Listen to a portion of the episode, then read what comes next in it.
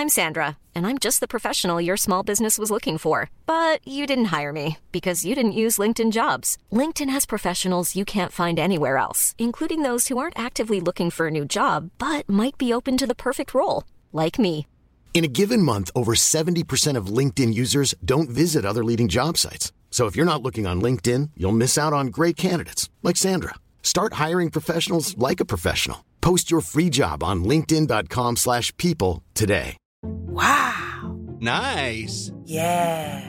What you're hearing are the sounds of people everywhere putting on Bombas socks, underwear, and t-shirts made from absurdly soft materials that feel like plush clouds.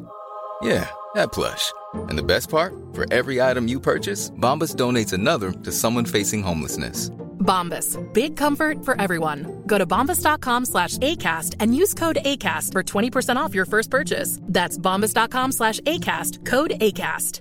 Many of us have those stubborn pounds that seem impossible to lose, no matter how good we eat or how hard we work out. My solution is PlushCare. PlushCare is a leading telehealth provider with doctors who are there for you day and night to partner with you in your weight loss journey. They can prescribe FDA-approved weight loss medications like Wegovy and Zepbound for those who qualify. Plus, they accept most insurance plans. To get started, visit plushcare.com slash weight loss. That's plushcare.com slash weight loss. The amount of cunts just lying on the ground, rubbing their thighs, looking for a fucking massage. You get that for free at the training ground. Just wait Yeah. for that. You don't have to do it during the game. People have paid in to watch this. No one's paying in to watch you get a massage. This is Paul McGrath. You're listening to the Villa Podcast. That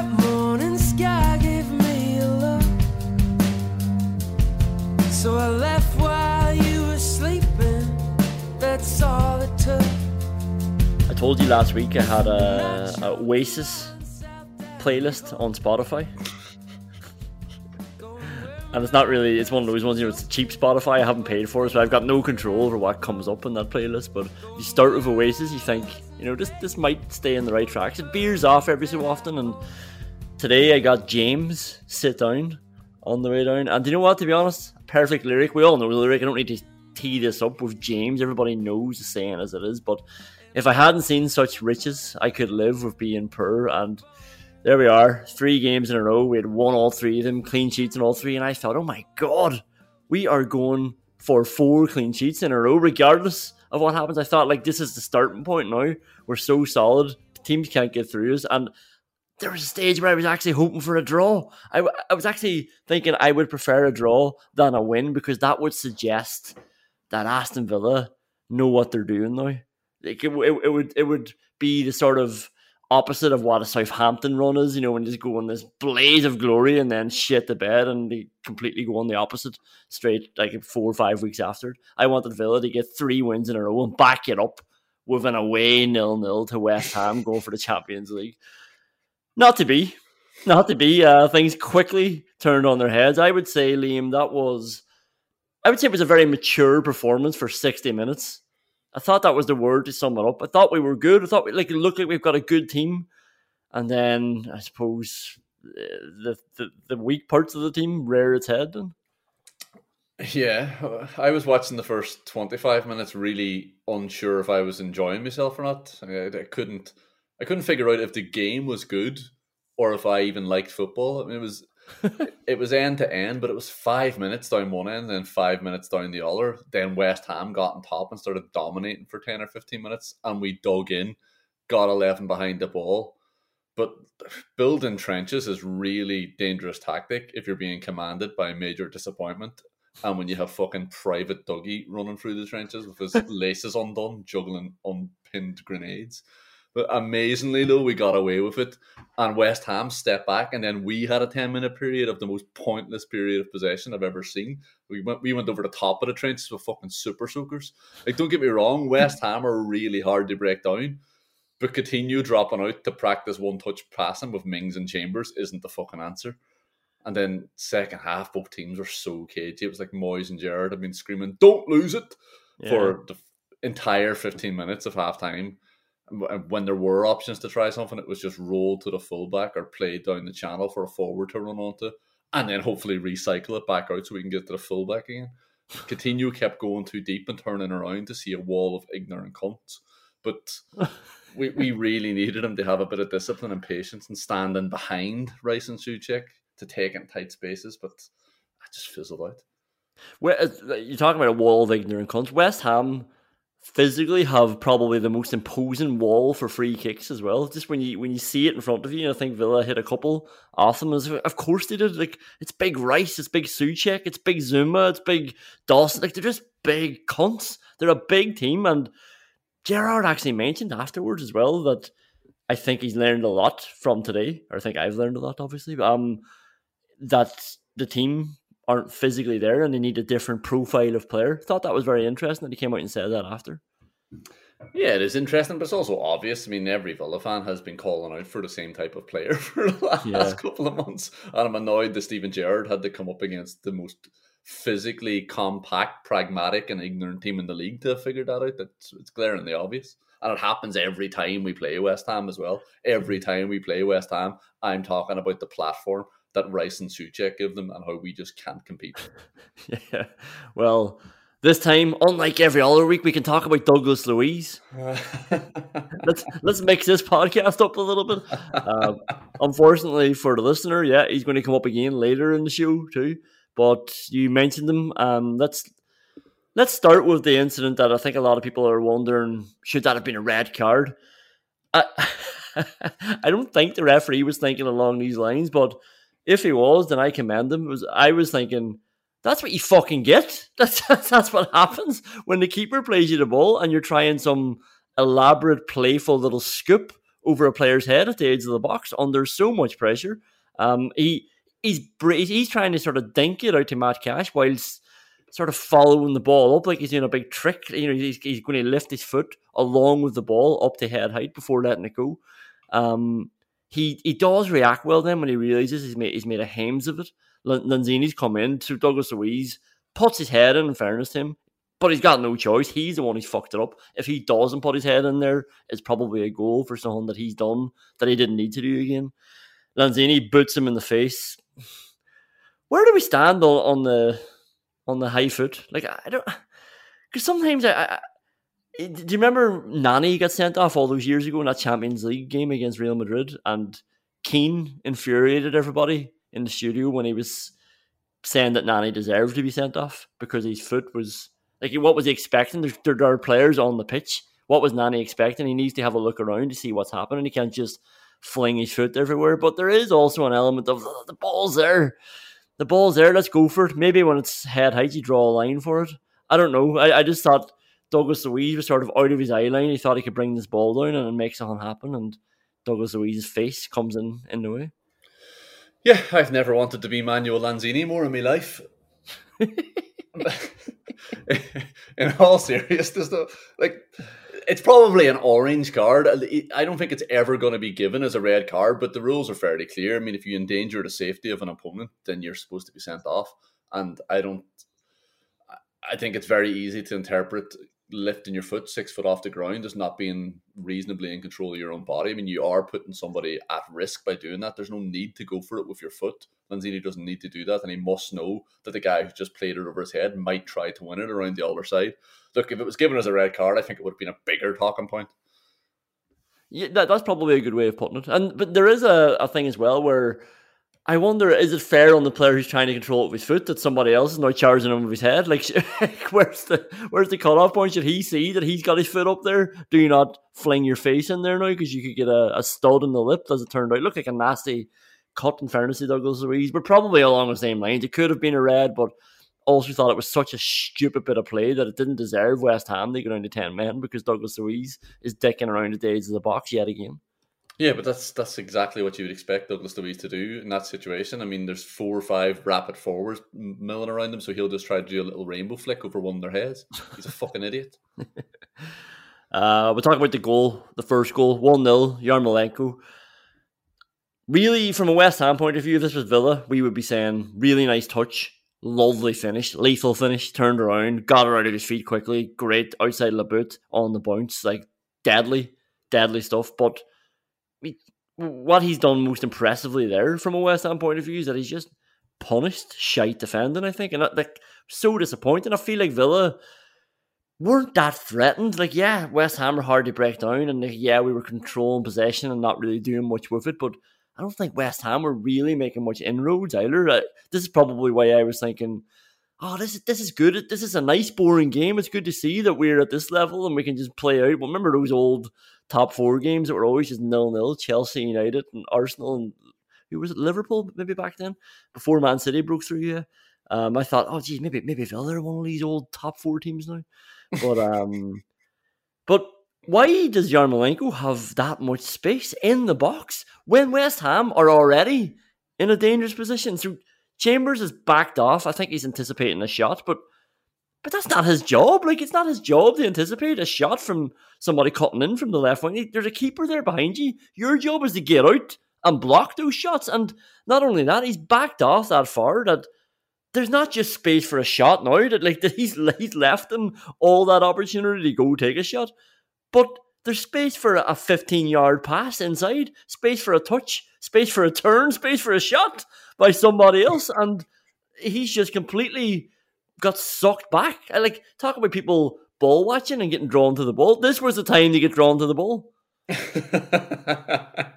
well, go back further. I think Cash goes as the runner, and he probably goes too early, and it's definitely needlessly as well. And McGinn drops back because you can never have enough right-sided centre backs marking fresh air. Apparently, and, then Bailey Bailey has wandered in off the bench to continue watching the game, but but just from a better angle. Like maybe he's myopic, maybe he's embarrassed about wearing glasses, but this isn't the fucking answer. Like try contacts, laser eye surgery. You're a fucking millionaire, Leon. Ask for a tablet even for when you're sitting on the bench. Don't wander onto the pitch watching the game.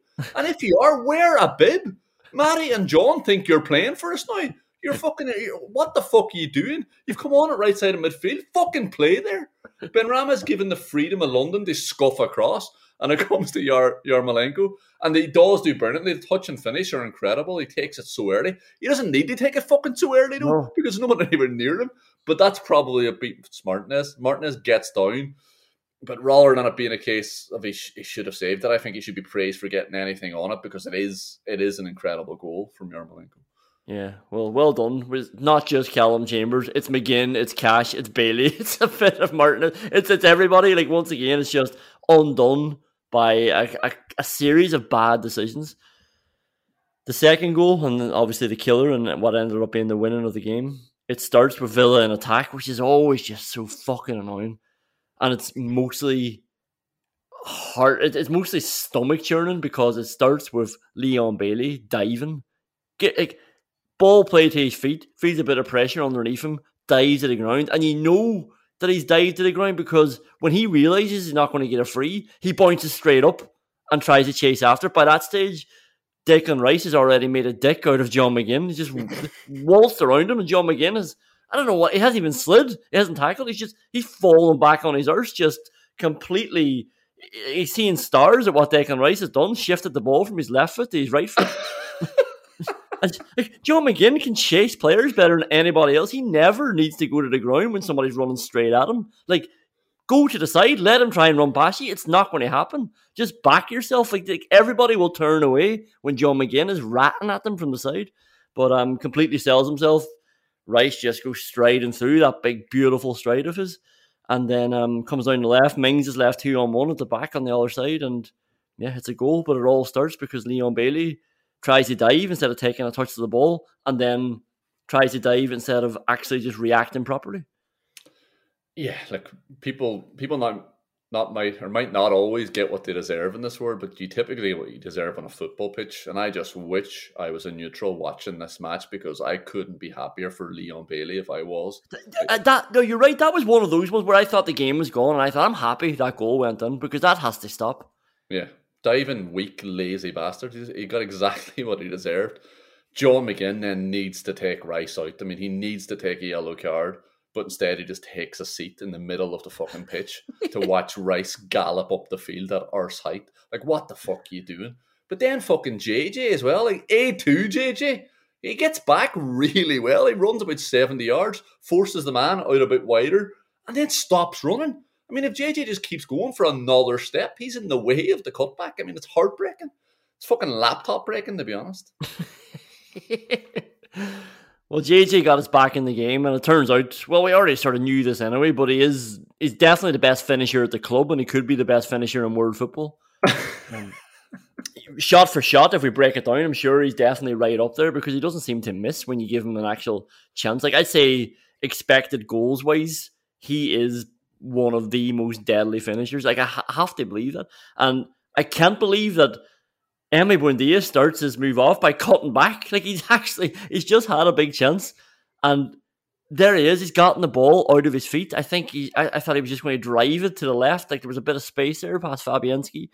Instead, he, he cuts back, but he gets it away from the two boys. In fairness, he does really well. And to be honest, maybe it's always a right decision when when Jacob Ramsey is anywhere in the vicinity because I, I don't know. It, it, Ramsey's finishing ability around 18 to 20 yards out is getting to the level where I'm starting to wonder would I be more confident of Jacob Ramsey in that area than I would be of Anwar El Ghazi over a penalty? I am going to say, and then you would be of Callum Chambers in that area. but like, no, you, but you know, I don't make that little Ghazi comparison. No, you don't. You don't. I, I think I think the ball was coming back out over the line, having bounced off the back of the net, and I was still calling Buendia a cunt for not shooting. so it turns out he did quite well, and the pass is perfect as well. And you don't need to ask JJ twice to whip the ball into the top corner. Like he he wasn't in the game enough, but he looked like the only one who was willing to try anything and who understood the game that was unfolding in front of him. That you had to break some lines, and the goal looked like he was just saying, "Right, can the rest of you fucking join in now?" Yeah. Every time JJ finishes the ball, I, I actually wondered why why doesn't everybody else in the world just do that? Like it makes it look so simple. I don't know. It must be the amount of power. It's always really accurate. It's always so far away from the keeper. Keepers generally just stand and watch these balls just be curled into the top corner. He is he's he's an amazing finisher. Yeah, he is. Yeah, he used the defender really well there as well. He, the defender gave him the angle into the top corner. Yeah, he's just he's so calm and he's so technically gifted in those situations. All right, we'll go to WhatsApp whinges. See you in a second. First WhatsApp whinge from the end of the game. That Ashley Young cross was one of the worst combinations of decision making and execution that has ever happened in football.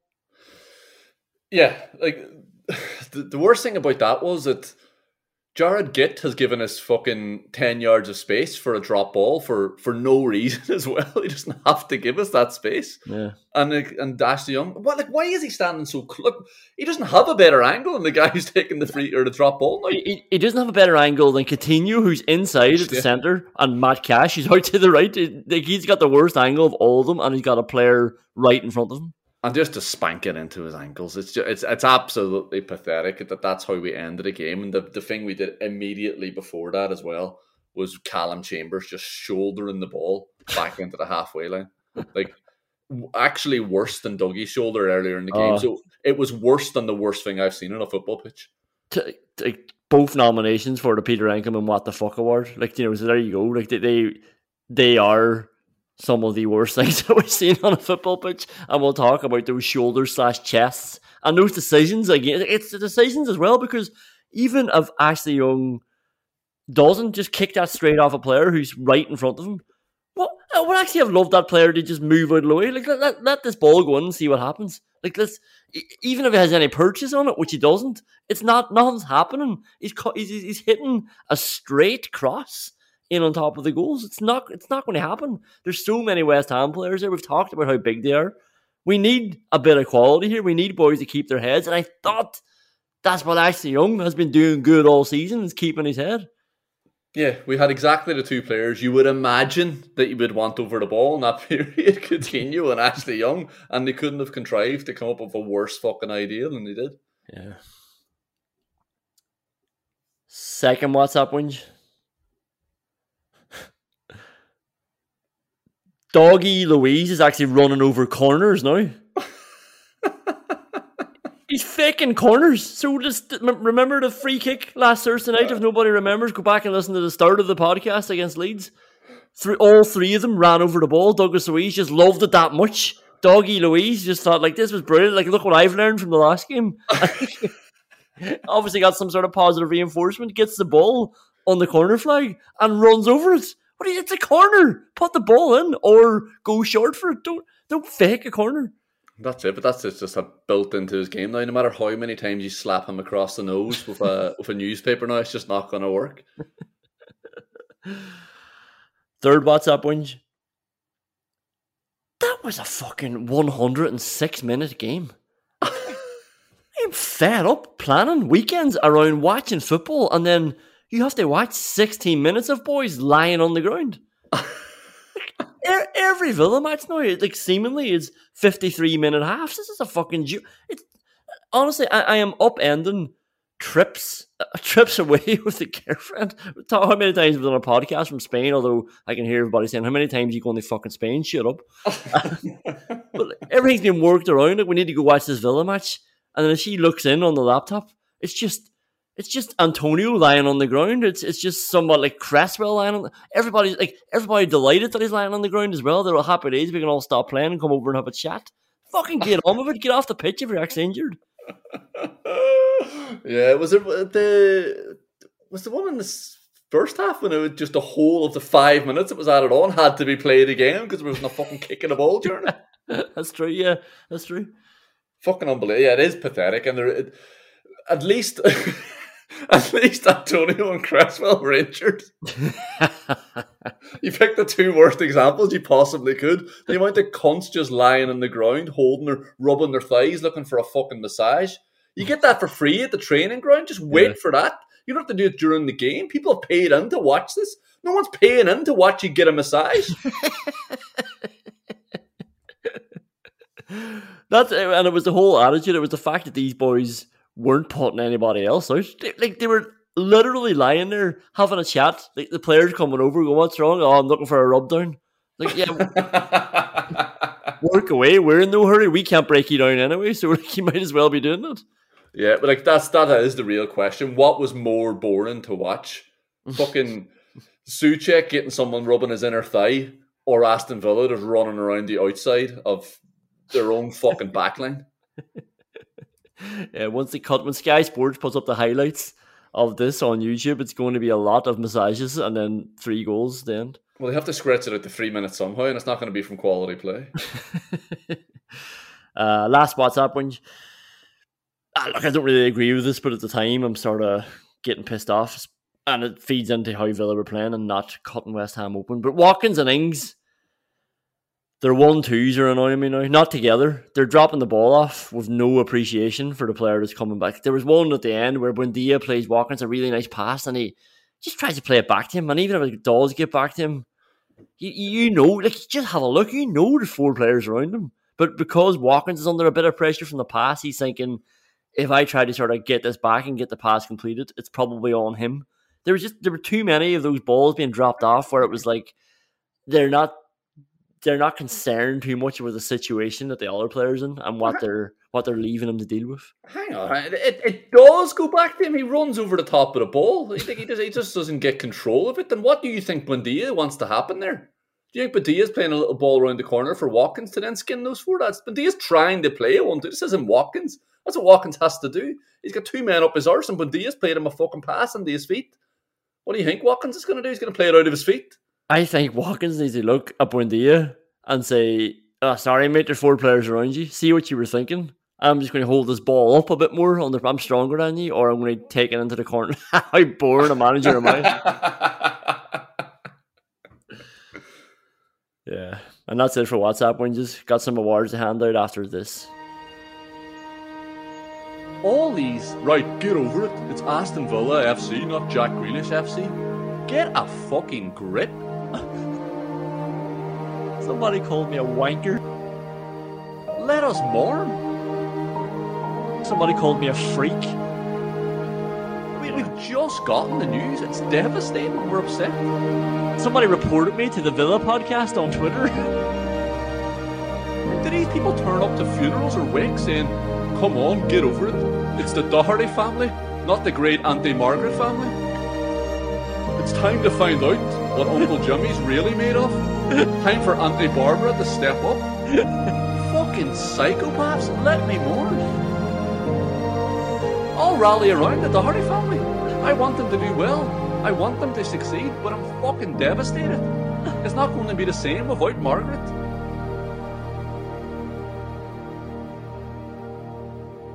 R.I.P. Auntie Margaret. Let's start with the Ronnie Rosenthal Award. I'll give you two to start off with. Matt Cash drills one through two players. We know he's going to drill it. Everybody should know.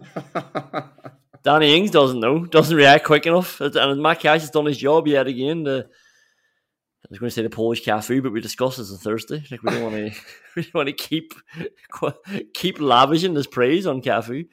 Uh, and the, Brazil- the, Brazilian cash. and the second uh, nomination, loads more nominations, not loads. Uh, second nomination is the Watkins Ings combo. These one twos are working. Um, Watkins cuts out the Dawson header. Like it's classic Watkins. He reads everything well. He's quick off the mark. Pressing's brilliant. Wins the ball in front of the right back, and then he's strong. Drive past the tackle. Plays it inside to Ings, who does so well. He's strong on Zouma. Holds the ball like he doesn't hold it, but he holds off Zouma and just drops it out to Watkins, whose shot's blocked. Um, I think that was just a really nice piece of play. Nice to get a corner out of it to start off with. Yeah, it's it's incredible from Watkins to win it in the first place, and the power to get away mixed with the invention, the pure fucking, the pure cheek to turn it around the corner and try a one-two with Danny Ings, who's in the fucking six-yard box. Yeah, like it would have been an incredible goal. It was a it was a lovely, it was a gorgeous piece of play. Yeah, what do you think of the first one? We're giving Danny Ings praise, but doesn't deserve it for the first chance. Like, uh, yeah, I mean, like it's it was probably sums up the game. We probably should have done a bit more of it as well. West Ham just have bodies in the way, and we're trying to barrel it through, and Ings just can't short his feet out. He should be expecting it, and there's two players there, so maybe maybe it seems like it's not going to come to him, but just you know react to it when it does. I mean, there's still plenty of time. There's still a yard there. You're still a professional footballer. West Ham chance, Fornals at the edge of the box. Things just opened up for him. What? There was a player to the right though that he probably should have looked at. And do you know what I don't like about this? And you see it all the time in football. He kicks it as soon as the ball leaves his feet. He immediately apologizes to the player on the right, who he knows was in a better position. And in fairness, he's backed himself, but he just straight away. Yeah, I know, I know. It's like, well, if he knew, then fucking pass it. Like that is annoying if you're that player on the right. And we've all had it. Yeah, I know, I know, I know. It's like, well, are you going to do it next time? No is the answer. You're still going to back yourself. but that's I think that's fair enough. Who do you, who do you want to be in that position? Do you want it to be Fornals or do you want it to be Frederick? Like, I want it to be Fornals having the shot there. I didn't realize it was Frederick to his right. The fourth nomination, um, amazing bit of build-up play, and then Ramsey just powers past four players in the box, cuts one back to Coutinho, tries a little flick between his legs, decent save. Yeah, it's like we, we talked about Ramsey's power before, but Jesus Christ, uh, he's in the box as well, so that helps him because they're terrified of what they're going to touch here. But it's just unbelievable. Just to go past three, four players like they're not there was unbelievable with control of the ball as well. And before that, the play was the. the uh, this is the stage where you're thinking, Jesus, Villa, Villa can be good here. Villa, Villa are as good as West Ham. But then it just kind of faded away. We had these two little moments of quality, and that was about it, really. Yeah. Um, we had we had a free on the left hand side, sort of went under the radar, and it reminded me of the Man United Man City game. John McGinn uh, on the left whips it in, and it drops it drops to Mings on his feet, and he just he didn't see it behind the defender, and it just rolls to the goalkeeper, and it happened the same thing. Man United were two one down just on half time. The ball comes in, it's a corner, corner, a corner. Imagine has dropped on Harry Maguire's right foot, seven yards out in the middle of the goals and he just takes the heaviest touch straight through to Ederson, and it doesn't even get mentioned. Not even as a chance. Not even like oh, he, that fell to him there, didn't it? He got on. No one even said he got unlucky. Just didn't get mentioned. Yeah, well, Harry Maguire also scored an OG, and the commentator said Man United are the architects of their own downfall. I don't. I'm not even sure if Harry Maguire's name was mentioned in it. I don't know. An OG for Man United by an unnamed player. Harry Maguire having a heavy touch at the back post is not exactly surprising either. Also, what isn't surprising is Tyrone Mings being more involved with his man than he is in the game. Yeah, like it, is difficult because it just drops them, But you know, expect the ball to drop. You're in the box. Like that's what you're up there for. Get a get a snapshot away. It's come to you. You've gotten lucky. Now take advantage of it. Yeah, into the second half. John McGinn again had a, hit a corner this time. Uh, went went in low, and when you saw it, and I was like, "What is that?" But it comes the whole way through to Chambers, and you expect Chambers with his right foot here to just catch it first time, hit it off the crossbar, and and go in. But he, he doesn't really, he doesn't catch it at all. But it does fall to Danny Ings, who I think it's a nice shot considering what's happening around him. He, he pulls it, and he gets it tight to the post, but it's a decent save, and it clips off the post in from the save. Unlucky from Ings. Yeah, he's peeling away in celebration as if he thinks he's connected with the ball. He's fucking yeah. connected it terribly. He's kicked it into the ground. It's fucking shite. I, think, I still think it's a I still think it's a brilliant save, but it should be unsavable. I mean, this Danny Ings on a snapshot, twelve yards out. Hit the fucking ball properly. Cut the grass with a ball. It shouldn't be coming off the ground. I don't know. Maybe I'm being too kind. I just thought he hit that deliberately that way to just keep it You away. think From he kicked it into the ground two yards away from him? Deliberately. there was a lot of stuff going on. He, like the ball fell to him the way he was leaning as well. I, I just don't think he had a lot of time to adjust himself. Well, like, it was definitely a snapshot, but it was still a fucking shot. He still has a volley of the ball and 12 yards out. Hit the ball properly. I, I just would have preferred, like, I'm, I'm talking, like, I would have preferred the one two if he had played it back to cha- like, I'm, and he's playing it back to Chambers. You know, like a one two from Watkins and Ling. drop it off to Chambers, goal. Uh, biggest chance of the game. So does like you know, Villa probably had maybe more chances. Not really mad chance. That was probably the biggest one from Danny Ings. Maybe Danny Ings is going to win this again, but he would do well to beat Dawson, to be honest, who heads over of an open net. Antonio gets a header from the corner. It's good reflexes from Emi Martinez. The commentators are they won't stop talking about it. They're calling it an unbelievable save. They're going back to it. Like, you know, they're calling him a cat. They're, it's like, all right, like if that goes in, it's it's bad for Emi Martinez. Like he has reacted well, but he's also panded straight onto Dawson's head. It's happened so fast and at such close quarters. Maybe he doesn't have control of where the parry's going to go, but Dawson should score from the follow up and he heads it over. Yeah, I, the the thing Martinez is going the wrong way and he throws up his hand and it's so that that's good. But Martinez is trying to hit that over the bar. That's why he's throwing his hand up like that and he fucks it up. He, he hits it back into the box. It was for Emi Martinez. It's a it's a poor piece of goalkeeping. And what happened there was, of course, is that the commentator said it was good, and then they didn't have the conviction to change their mind. They didn't have the confidence in themselves to say, I got that wrong, even though we're all watching it, even though they just make themselves look like a bigger idiot now by pretending it wasn't wrong in the first place. I feel like you're passive aggressively telling me to go back and watch the Danny Ings chance. Uh, to, be fair, the Danny Ings chance is nowhere near as bad as Dawson. It's it has it's the miss of the season. I don't think I've seen anything as bad as it. It's unbelievable. He's this big centre half, three yards out with an empty net. Fucking put your head on it, son. Yeah. And the last one is Emi Buendia. Bailey. Bailey plays a lovely oh. ball, drops in over the top of the defence. Buendia catches it over the top, and it's I think it's well read by Fabianski. Like Buendia hasn't caught it well, but if Fabianski doesn't read it as well as he has, it's it's a bigger chance. But it, he's really just quashed it by making Buendia's lack of connection with the ball look completely harmless in the end because he's just read where it's going to go. Yeah, like it's a really difficult skill for him, Buendia to try and volley that, and he gets something on it, which is Yeah. Logical in itself. And Fabianski, because he saves it, it's a great save, but he's just throwing himself in that direction, put his hand up, and the ball hit his hand. It looks like a great save, and like, fair play to him for reading where the ball might go. Yeah, yeah. Uh, winners Dawson, obviously, probably do well for anybody to beat that for the rest of the season. The Peter Enckelman What the Fuck Award. We've talked about chest slash shoulder. Let's let's bring Douglas Luiz back to the table here. He tried a he tried a pirouette chest.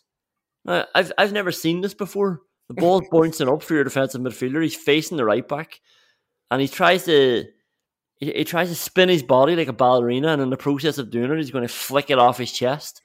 Um, the effect of it is to flick it to a West Ham player, but it was interesting what he was trying. He's inventive. You give him that. I mean, there there are any amount of things he looked like he was doing there, but playing a pass of his chest wasn't one of them. I think he was trying to shake a wasp off without looking like he was afraid of it. Probably closer to what he was doing, responding to the first beats of Carnival, or looking like someone had walked over his grave, or he was telling a joke about where where Robin Hood keeps his arrows, but he didn't look like he was playing fucking football anyway. and then Callum Chambers on the halfway line, and this this could have been a real like heart and mouth moment, and it was more annoying just because West Ham were penned in, and the ball just come out to Villa's two centre halves at the, the centre circle, take the control, and let's go again. And Callum Chambers sort of he didn't even he, he should have tried to pirouette chest. he, he, he sort of fell into it. He, he just I don't know. He, he, deliberately tripped himself into the ball to try and shuffle it over to Mings. Like none of them were under pressure, and he he chested it to a West Ham player as well. Yeah, he just turned himself into a fucking gable end of a house. And what, get control of the ball. You're on the hat. There's no one near him either. It was so strange. Like, why was he trying to pass it? Get the ball down and get it moving with your fucking gorgeous right foot, you plonker. uh, the stream I was watching. Oh, I was watching this game on. Had Axel Tuanzebe starting at centre back. Fucking hell. so that's a nomination. And uh, obviously Douglas Luiz trying the, the rainbow flick at the edge of the box under pressure from Lanzini before getting kicked in the face. Before getting right, rightly kicked in the face. That was one of those like, don't let him do that to you. oh, Sunday league calls. Um, that, that that probably should win, but I also just want to give it to the pirouette chest as well because like it shouldn't be. Never try a pirouette chest. Never thought I'd have to say that. Hang on, under no pressure as well our yep. Regista volleys the ball out of play from the centre circle. I mean, the, the worst thing about this, and there's a lot wrong with the preceding sentence, is that he goes with it with his wrong foot. He, like he has mm. to smash out of his left foot if that's what he's gonna do, but he can't even do the wrong thing right. I mean, maybe he lost a lot of blood from his busted lip, like, but Christ Almighty, is there centre? Is there centre midfielder? The ball's coming to him in centre midfield, and he mm. just fucking hooks it out of play with his wrong foot. How many times has that happened though? Like how many, how many times has the ball come to him in centre midfield and he hooks it out of play, or he he, he tries a, a, ballerina chest, or like, like how many times did he do something that he doesn't have to do? Yeah, Steven Gerrard talking about lack of physicality. There's a lack of something else going on in Douglas Luiz. you like Glenn Whelan take a 90th minute penalty award? Douglas Luiz. no, uh, well, he is. He's he's culpable in this. There's two people culpable in it, but the nomination is Aston Villa. I don't know if this is an instruction from the manager, so I don't know if it should be a nomination in this award, but it definitely should be cutting it out. Aston Villa think that diving is the best way of defending now. Like they, they think if they go down, fake an injury during a, a set piece, that is the best way of defending that set piece. Douglas Luiz did it, did it, took a dive at the edge of the box as a corner was coming in, left his man, let him run into the box. He fell over holding his face, thinking, oh, the cameras will pick this up, don't worry. and then Callum Chambers, our big centre half. And this, this was probably the worst one. The Douglas Luiz one annoyed me enough. But then our big centre half has his face brushed by the forearm of Dawson. You can see it in the replay. There's actually nothing. And he is like, if if if they score from that, and again he has let their centre half go running, maybe that was a good tactic because just give Dawson the open net and it doesn't matter. But he's let him go running into the box as well, on challenge. And if he scores from that, that is not getting overruled. And all these are happening as well before the crosses come in. So just before someone delivers it, our players are falling to the ground, screaming, holding their face. That is a not a good way of defending and probably most worryingly, B, what is this culture that, that's happening that, that's spreading around? Like Bailey, we we conceded a goal today because one of our players dived, and we probably could have conceded a few more because they're diving in defensive situations. Stop it! Yeah, it's madness. I mean, Antonio's bearing down in goal, and he just swats Douglas away, uh, Douglas Luiz away. Like this is this is our anchor, and he just swat him away like he's a fucking limpet. And mm-hmm. rather than being embarrassed about that, rather than being worried about West Ham centre forward being one on one with Callum Chambers, Dougie just leans into it. He, he accepts his role, his place in the world. Like he wants to be the abused court jester. Like get up and get back. Like, this ball isn't out of play yet. Like if if there is a foul, they can still look at it in VR. You can tell the ref afterwards. Don't just lie on the ground holding your face. We're all watching it. in The camera, mate. You made a fucking tit of yourself. Yeah, and and, and this is actually it's it's just more noticeable now as well. Like obviously it was noticeable today anyway, but we've mentioned Douglas Luiz doing this over the last few games, like diving when in possession or diving when he's not in possession, thinking that's the best way to cover the defensive midfield role. Yeah, it's not something you should have to bring up more than once in a season, really, is it? And you think someone else would fucking stamp it out as well. I think the I think the Dawson one's a little bit worse. I, think I, I don't think there's enough to make Chambers go down, but I do think Dawson's running with his elbow out intentionally to barge his way through, which isn't a nice look either.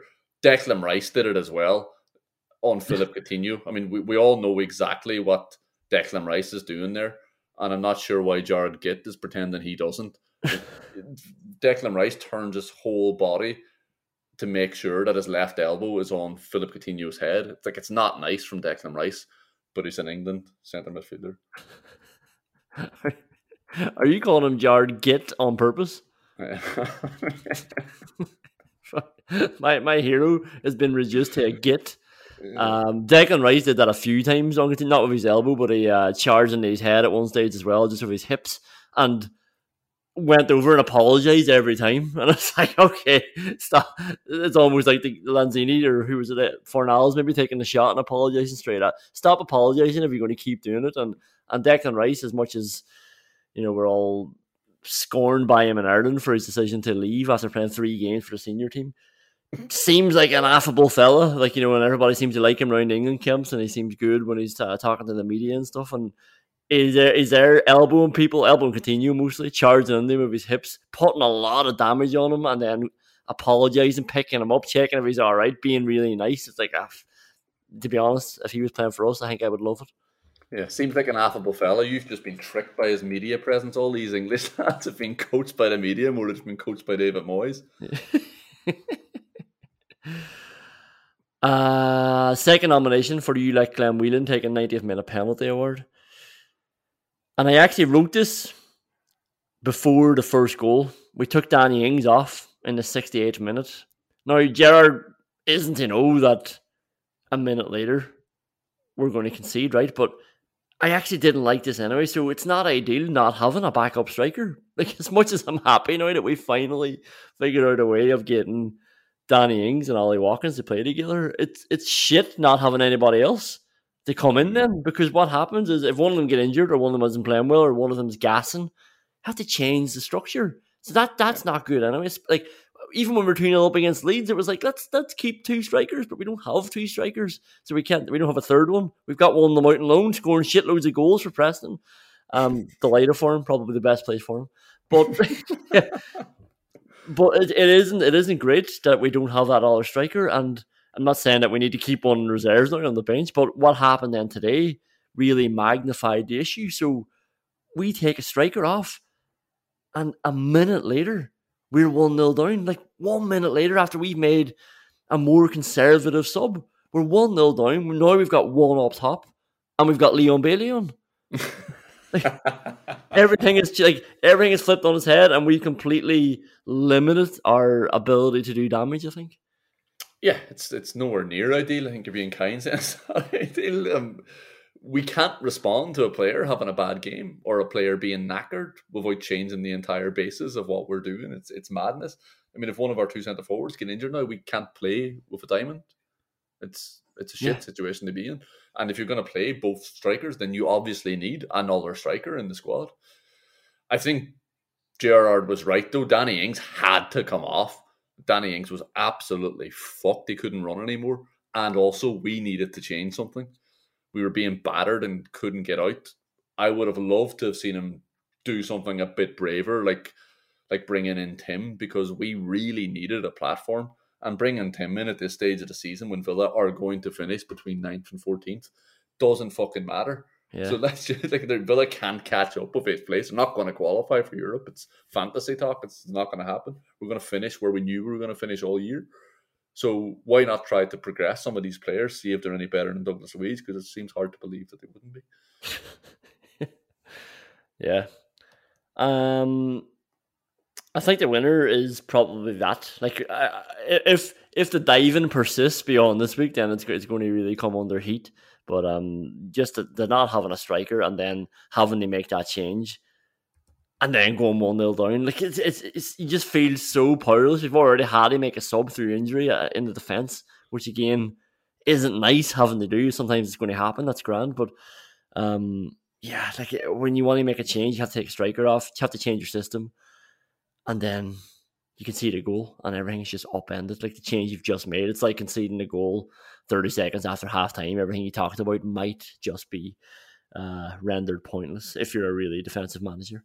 Yeah, well, if you're bringing on Leon Bailey, though, you know, be prepared for conceding a goal because he's going to fucking open up that whole right hand side of the pitch for West Ham, and that's exactly what happened. Is that like it's just we brought him on and damn West Ham scored. We brought him on and he directly contributed to West Ham scoring.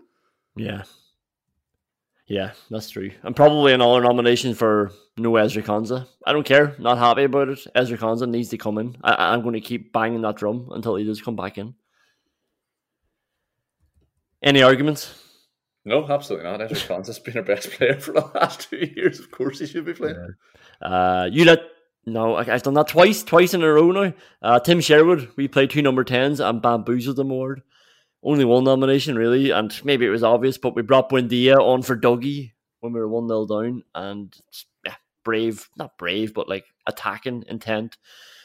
I would probably rather see Buendia get a few more minutes. He's been good every time he's getting those ten minutes, so it's it's we already know it's harsh, but um, yeah, I don't know, maybe, maybe get him on a bit earlier. It's great to come on for a defensive midfield liability, but um, but yeah, look, this is this is a positive nomination. Yeah, it is, and eh, but it's the same subs he makes every game because that these those are obviously the, the, players that he trusts. He, he brings Bailey on for Ings, and he brings for some reason he trusts him, and he brings Buendia on for Douglas Luiz, and switches McGinn into the the holding role, and he yeah. brings Young on for anybody else.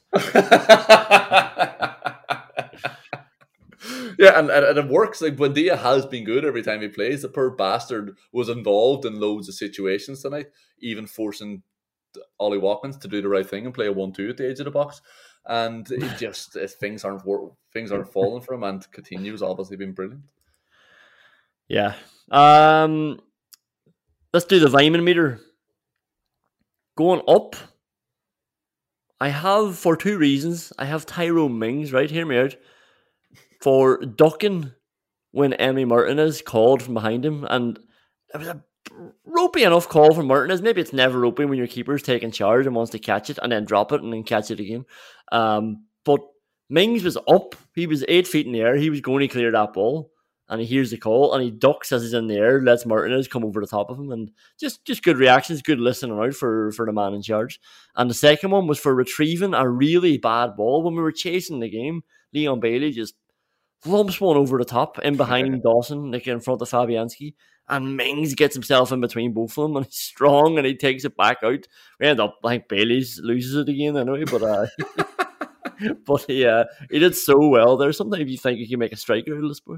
Yeah, that was absolutely class. Yeah, I think you were flirting with the idea of playing him defensive midfield at one stage. That's right. That's right. There's your answer. Get Konsa in, put Mings defensive midfield. Yeah, there was a, there was a really weird moment though that's just coming into my head when the the ball was still in play and it was on Tyrone Mings' side, about 15 yards away from him, and he's popped out of the line and he's pointing up the field, roaring at someone as West Ham are coming roaring down on him. Like in a, in a career scattered with bizarre moments, I think this one was pretty hard to explain. he gets away with it, and he did have an excellent game. But you know, you want your captain to be having a cool head, particularly when the ball is in fucking play. Yeah. But Tyrone looks like he's regularly munching on a Scotch bonnet rather than having a cool head. maybe maybe that's why he's chewing gum. but like he, he, needs to he needs to fucking he needs to calm down sometimes like that. That's just moments like that that are going to define Tyrone Mings' career that he doesn't need because he's an excellent footballer. Yeah, yeah. Let the game come to you. He's probably the only person going up to you. Have anybody else that you want to put up? Nah, the rest of them are all cunts as far as I'm concerned. but like, like even Emi Martinez as well. I mean, like, talk about a commentator's curse. After you eulogizing and reading out his fucking interview last week and me licking his arse, he dropped three balls from three crosses. Two of them he was probably foul, but I still don't like seeing that. I don't yeah. the keeper coming out and fouling the opposition player and getting away with it because he's a goalkeeper. Yeah.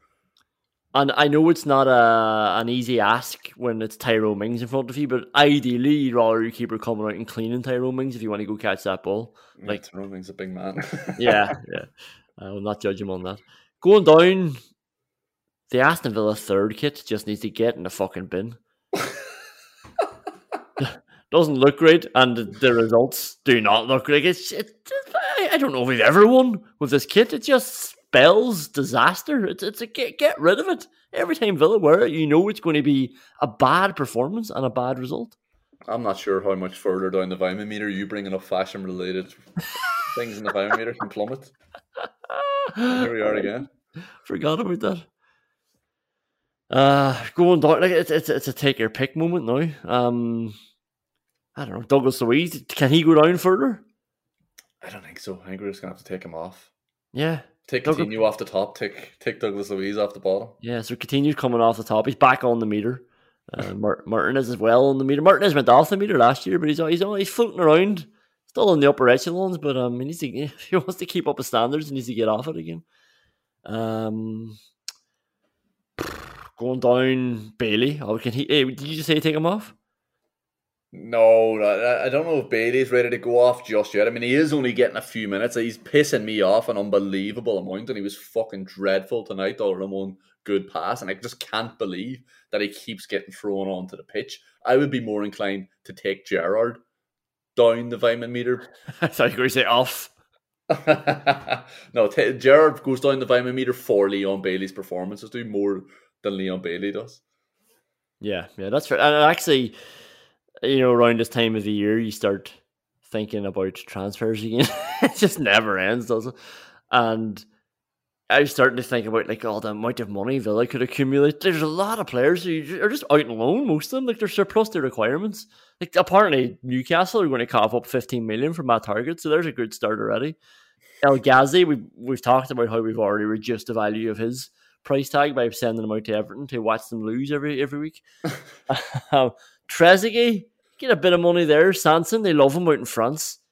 Uh, Keinan Davis, they love him down Nottingham Forest. Wesley, would anybody pay money for him? But these are players that are like that were valuable once upon a time when Villa came along, and uh, you could definitely just like accumulate a nice little. I'm talking 40, 45 million maybe if you're starting with 15 million from Targett. Um, for players that we're not using, and then I started getting greedy, thinking, Jesus, maybe maybe you could get maybe you get the money back for Bailey. And then I was like, oh, he's only been here a year. He's been injured. He's had two new managers. It's only March, and he's only getting ten minutes a game. Maybe I should just back off and give the man a wee bit of a break. It sounds like you need Jesus Garcia Pitarch to get hired somewhere else desperately if you're planning on making 50 or 60 million out of that list of players. That's so true. The Ron Saunders, do you want to bet against this quote of the week?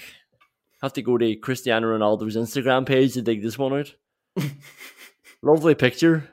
And he flip flops with Tom Brady. Put your shoes on when you're going to meet Tom Brady. but, but Cristiano Ronaldo doesn't feel like he has to because his caption with this picture always a pleasure and a privilege to share some thoughts and ideas with another goat. There you go. Cristiano Ronaldo has just appointed himself the greatest of all time and brought Tom Brady along with him now. Like he's just he's just saying like Tom Brady is at my level. this is this is great to get a little chat with him.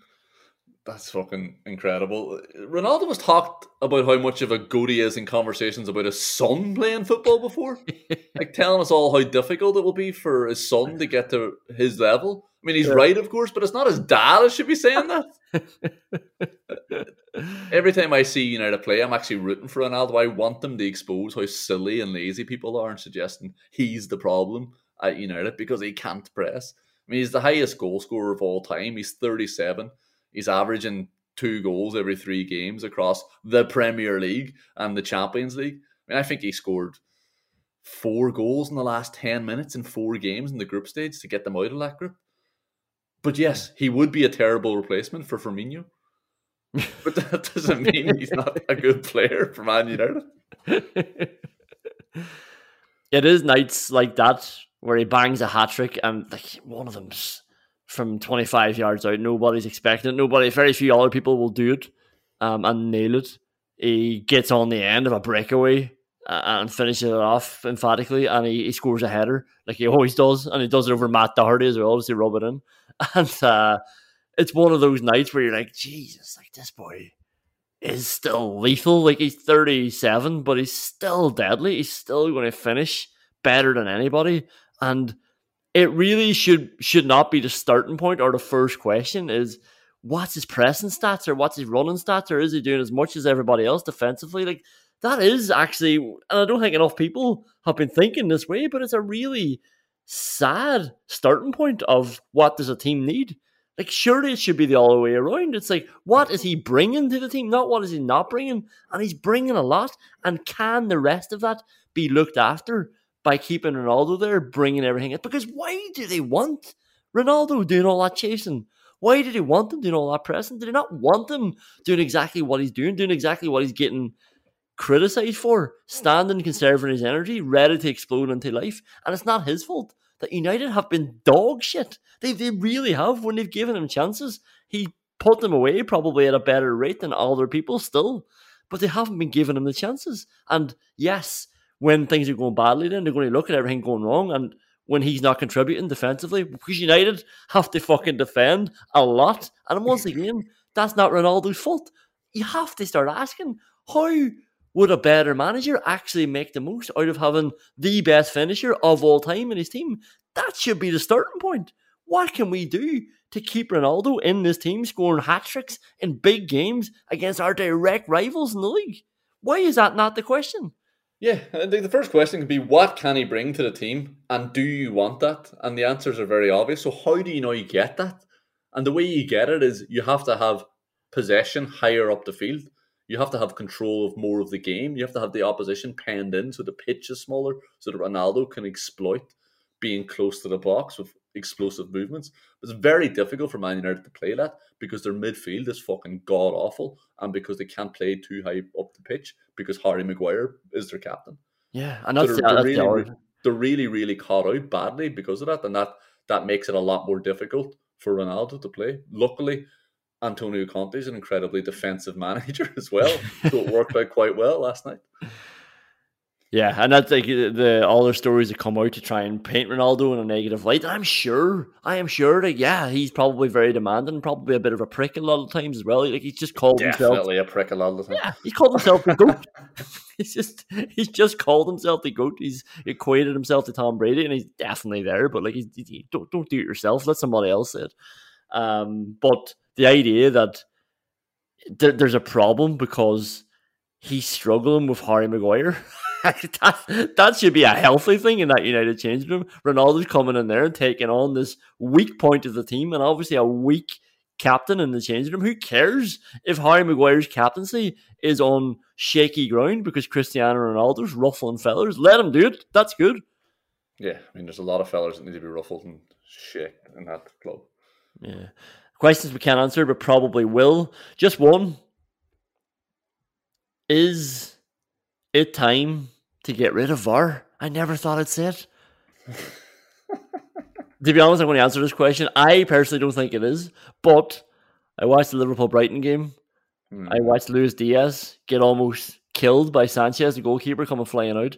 And I watched once again referee pass up to VAR, pass down to referee. Nothing happens.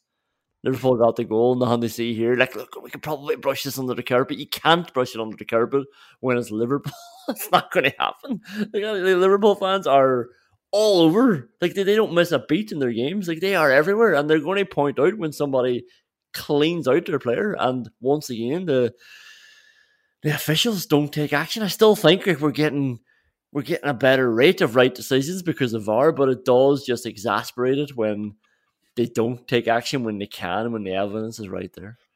Yeah, it's, it's, one of the most frustrating things about this is the is the lack of clarity about what actually happened, and pundits, you know, scrambling around to try to explain what happened. So let's just be clear about what happened because it's not complicated. Sanchez has cleaned the man out with his thigh and arm at head height at full speed. if that's not a challenge that is endangering the safety of an opponent, I don't know what is. I mean, you could even argue it's excessive force, but you don't need it. You don't need that. It's an or clause. You don't need it. Like this happens while Diaz is unbelievably exposed as well because he's only interested in scoring a goal, and that happens a lot as well. People are trying to score a goal, they're so focused on that that they have no they have no awareness of the surroundings. They're only looking at the ball, and he just gets absolutely wiped out. The ref should see the serious foul play because even though he has given us plenty of reason in the past to think otherwise, Mike Dean's not blind. He's just a plonker. But he sees a serious foul play and he must now stop the game and send Sanchez off unless there is a clear goal scoring opportunity. The ball's rolling towards an empty net. I would say that's a clear goal scoring opportunity. So the ref should play the advantage for the half a second until the ball is next to the play and crosses the line and then send Sanchez off. Yeah. Like if the above not happening isn't a clear and obvious error, I'm not sure if I speak English. Like, all Attwell has to say there is it looks like he's in danger. Diaz, have a look. I'll leave it with you. Yeah. Let's just let's just just go back to an era where we're all talking about how shite the refs are, not about how Exactly. confusing the bar for referral is. Like Ex- Attwell's role there should just be to reveal how much of a bias plonker Dean is. Yeah. But this is the thing. And we we and other people have talked about this before. All VAR has done is expose how shit all the refs are because there's another one there to judge every game. It's all right for Twitter to fight with each other and misunderstand the rules, but two refs shouldn't be doing that. and maybe it's maybe it's just the case that Dean and Attwell are psychopaths and don't think it's excessive force. That's also not all right. Well, we know Attwell is, so it does. it does go away to explaining it. Like you know, Attwell doesn't bring his whistle half the time. Um, so he's very comfortable in the VAR studio, sitting there eating his donuts, doing nothing. But uh, yeah, you're you're you're bang on. I don't I don't understand why we why they they have backed themselves into this corner with language and, and rules and, and the dynamic between the referee and the video assistant referee. Why doesn't he just throw it back on him? Because the referee is all too happy to say he's looked at it. What can we do? Like he, he like, as if like he's just going to see the exact same thing. He's not even on the pitch. Like I don't want to say he can't get the temperature of the game, but he can't. He's not on the pitch. He's not. He's not up to speed with the tempo and the play by play, and he's not talking to the players. All he has to do, and it doesn't have to be a case, but it is now when everyone when everyone sees the referee going to the monitor, we all know now it's it's it's being overturned or it's being given. We know that he is now going with VAR because he's been told to go to the monitor. That shouldn't be the case. Yeah. Why would he know better? He should just say, "Yeah, I don't know, mates. You might want to have a look at that. Like you might have missed it. Just have a look. Like there's going to be a replay here for you in the side." Like, Yeah. wh- what is the issue with that? Go over, have a replay, and as you say, Mike Dean will do nothing about it, and at least we can all focus our ire on the one person making the decisions yet again, who will just have better help to make those decisions. Yeah, but like the, this idea as well of like the fucking charade, the theater that we're all pretending is happening here, where the, the ref's being referred. He's not. He's changing his mind. So what's the point of him walking over? Why can't the VAR just say you got that wrong? And why is he going over to the fucking monitor? This is the thing they brought in to try and clear it up, to try and bring a bit of transparency. It hasn't. It's just made it look fucking ridiculous. Yeah. And anyway, that's it. Our win and run has come to an end. Uh, yeah, you're probably right. We're not going to challenge for for European places, but we should just try and enjoy the remainder of the games. Arsenal at home does make that a less enjoyable prospect, but you know there's something about them being in such good form. That's nice. It's nice, like you know, like it, it's it's almost not not even have to lose, but you can be the one now. They have to they have to not win a game at some stage, and that could be us. That could be Steven Gerrard at twelve thirty kickoff at Villa Park. I don't know. Maybe I'm maybe I'm just naive. I'm looking forward to it. Are you looking forward to it as much as I am? I, I- I don't think I ever look forward to an Arsenal game, and uh, the fact that they've got their five in a row now, that that would make you think, given all of Arsenal's past and history, that you know they'll now just take their foot off the pedal and relax and just get beaten again because they're fucking idiots. So so maybe that is something to enjoy to, to look forward to. Yeah, it's, just nice having no pressure on you. And like I said, I'm, I know I'm running out of time, but I've said to you all season, don't worry, Arsenal will not qualify for the top four. Every time they win, you're reminding me of it, and I'm just expecting it to to explode, implode at some stage, and I I still do expect it, and maybe that will start on Saturday. Let's hope so. Let's hope so. Anyway, we'll see you then. Thanks for listening, and all the best.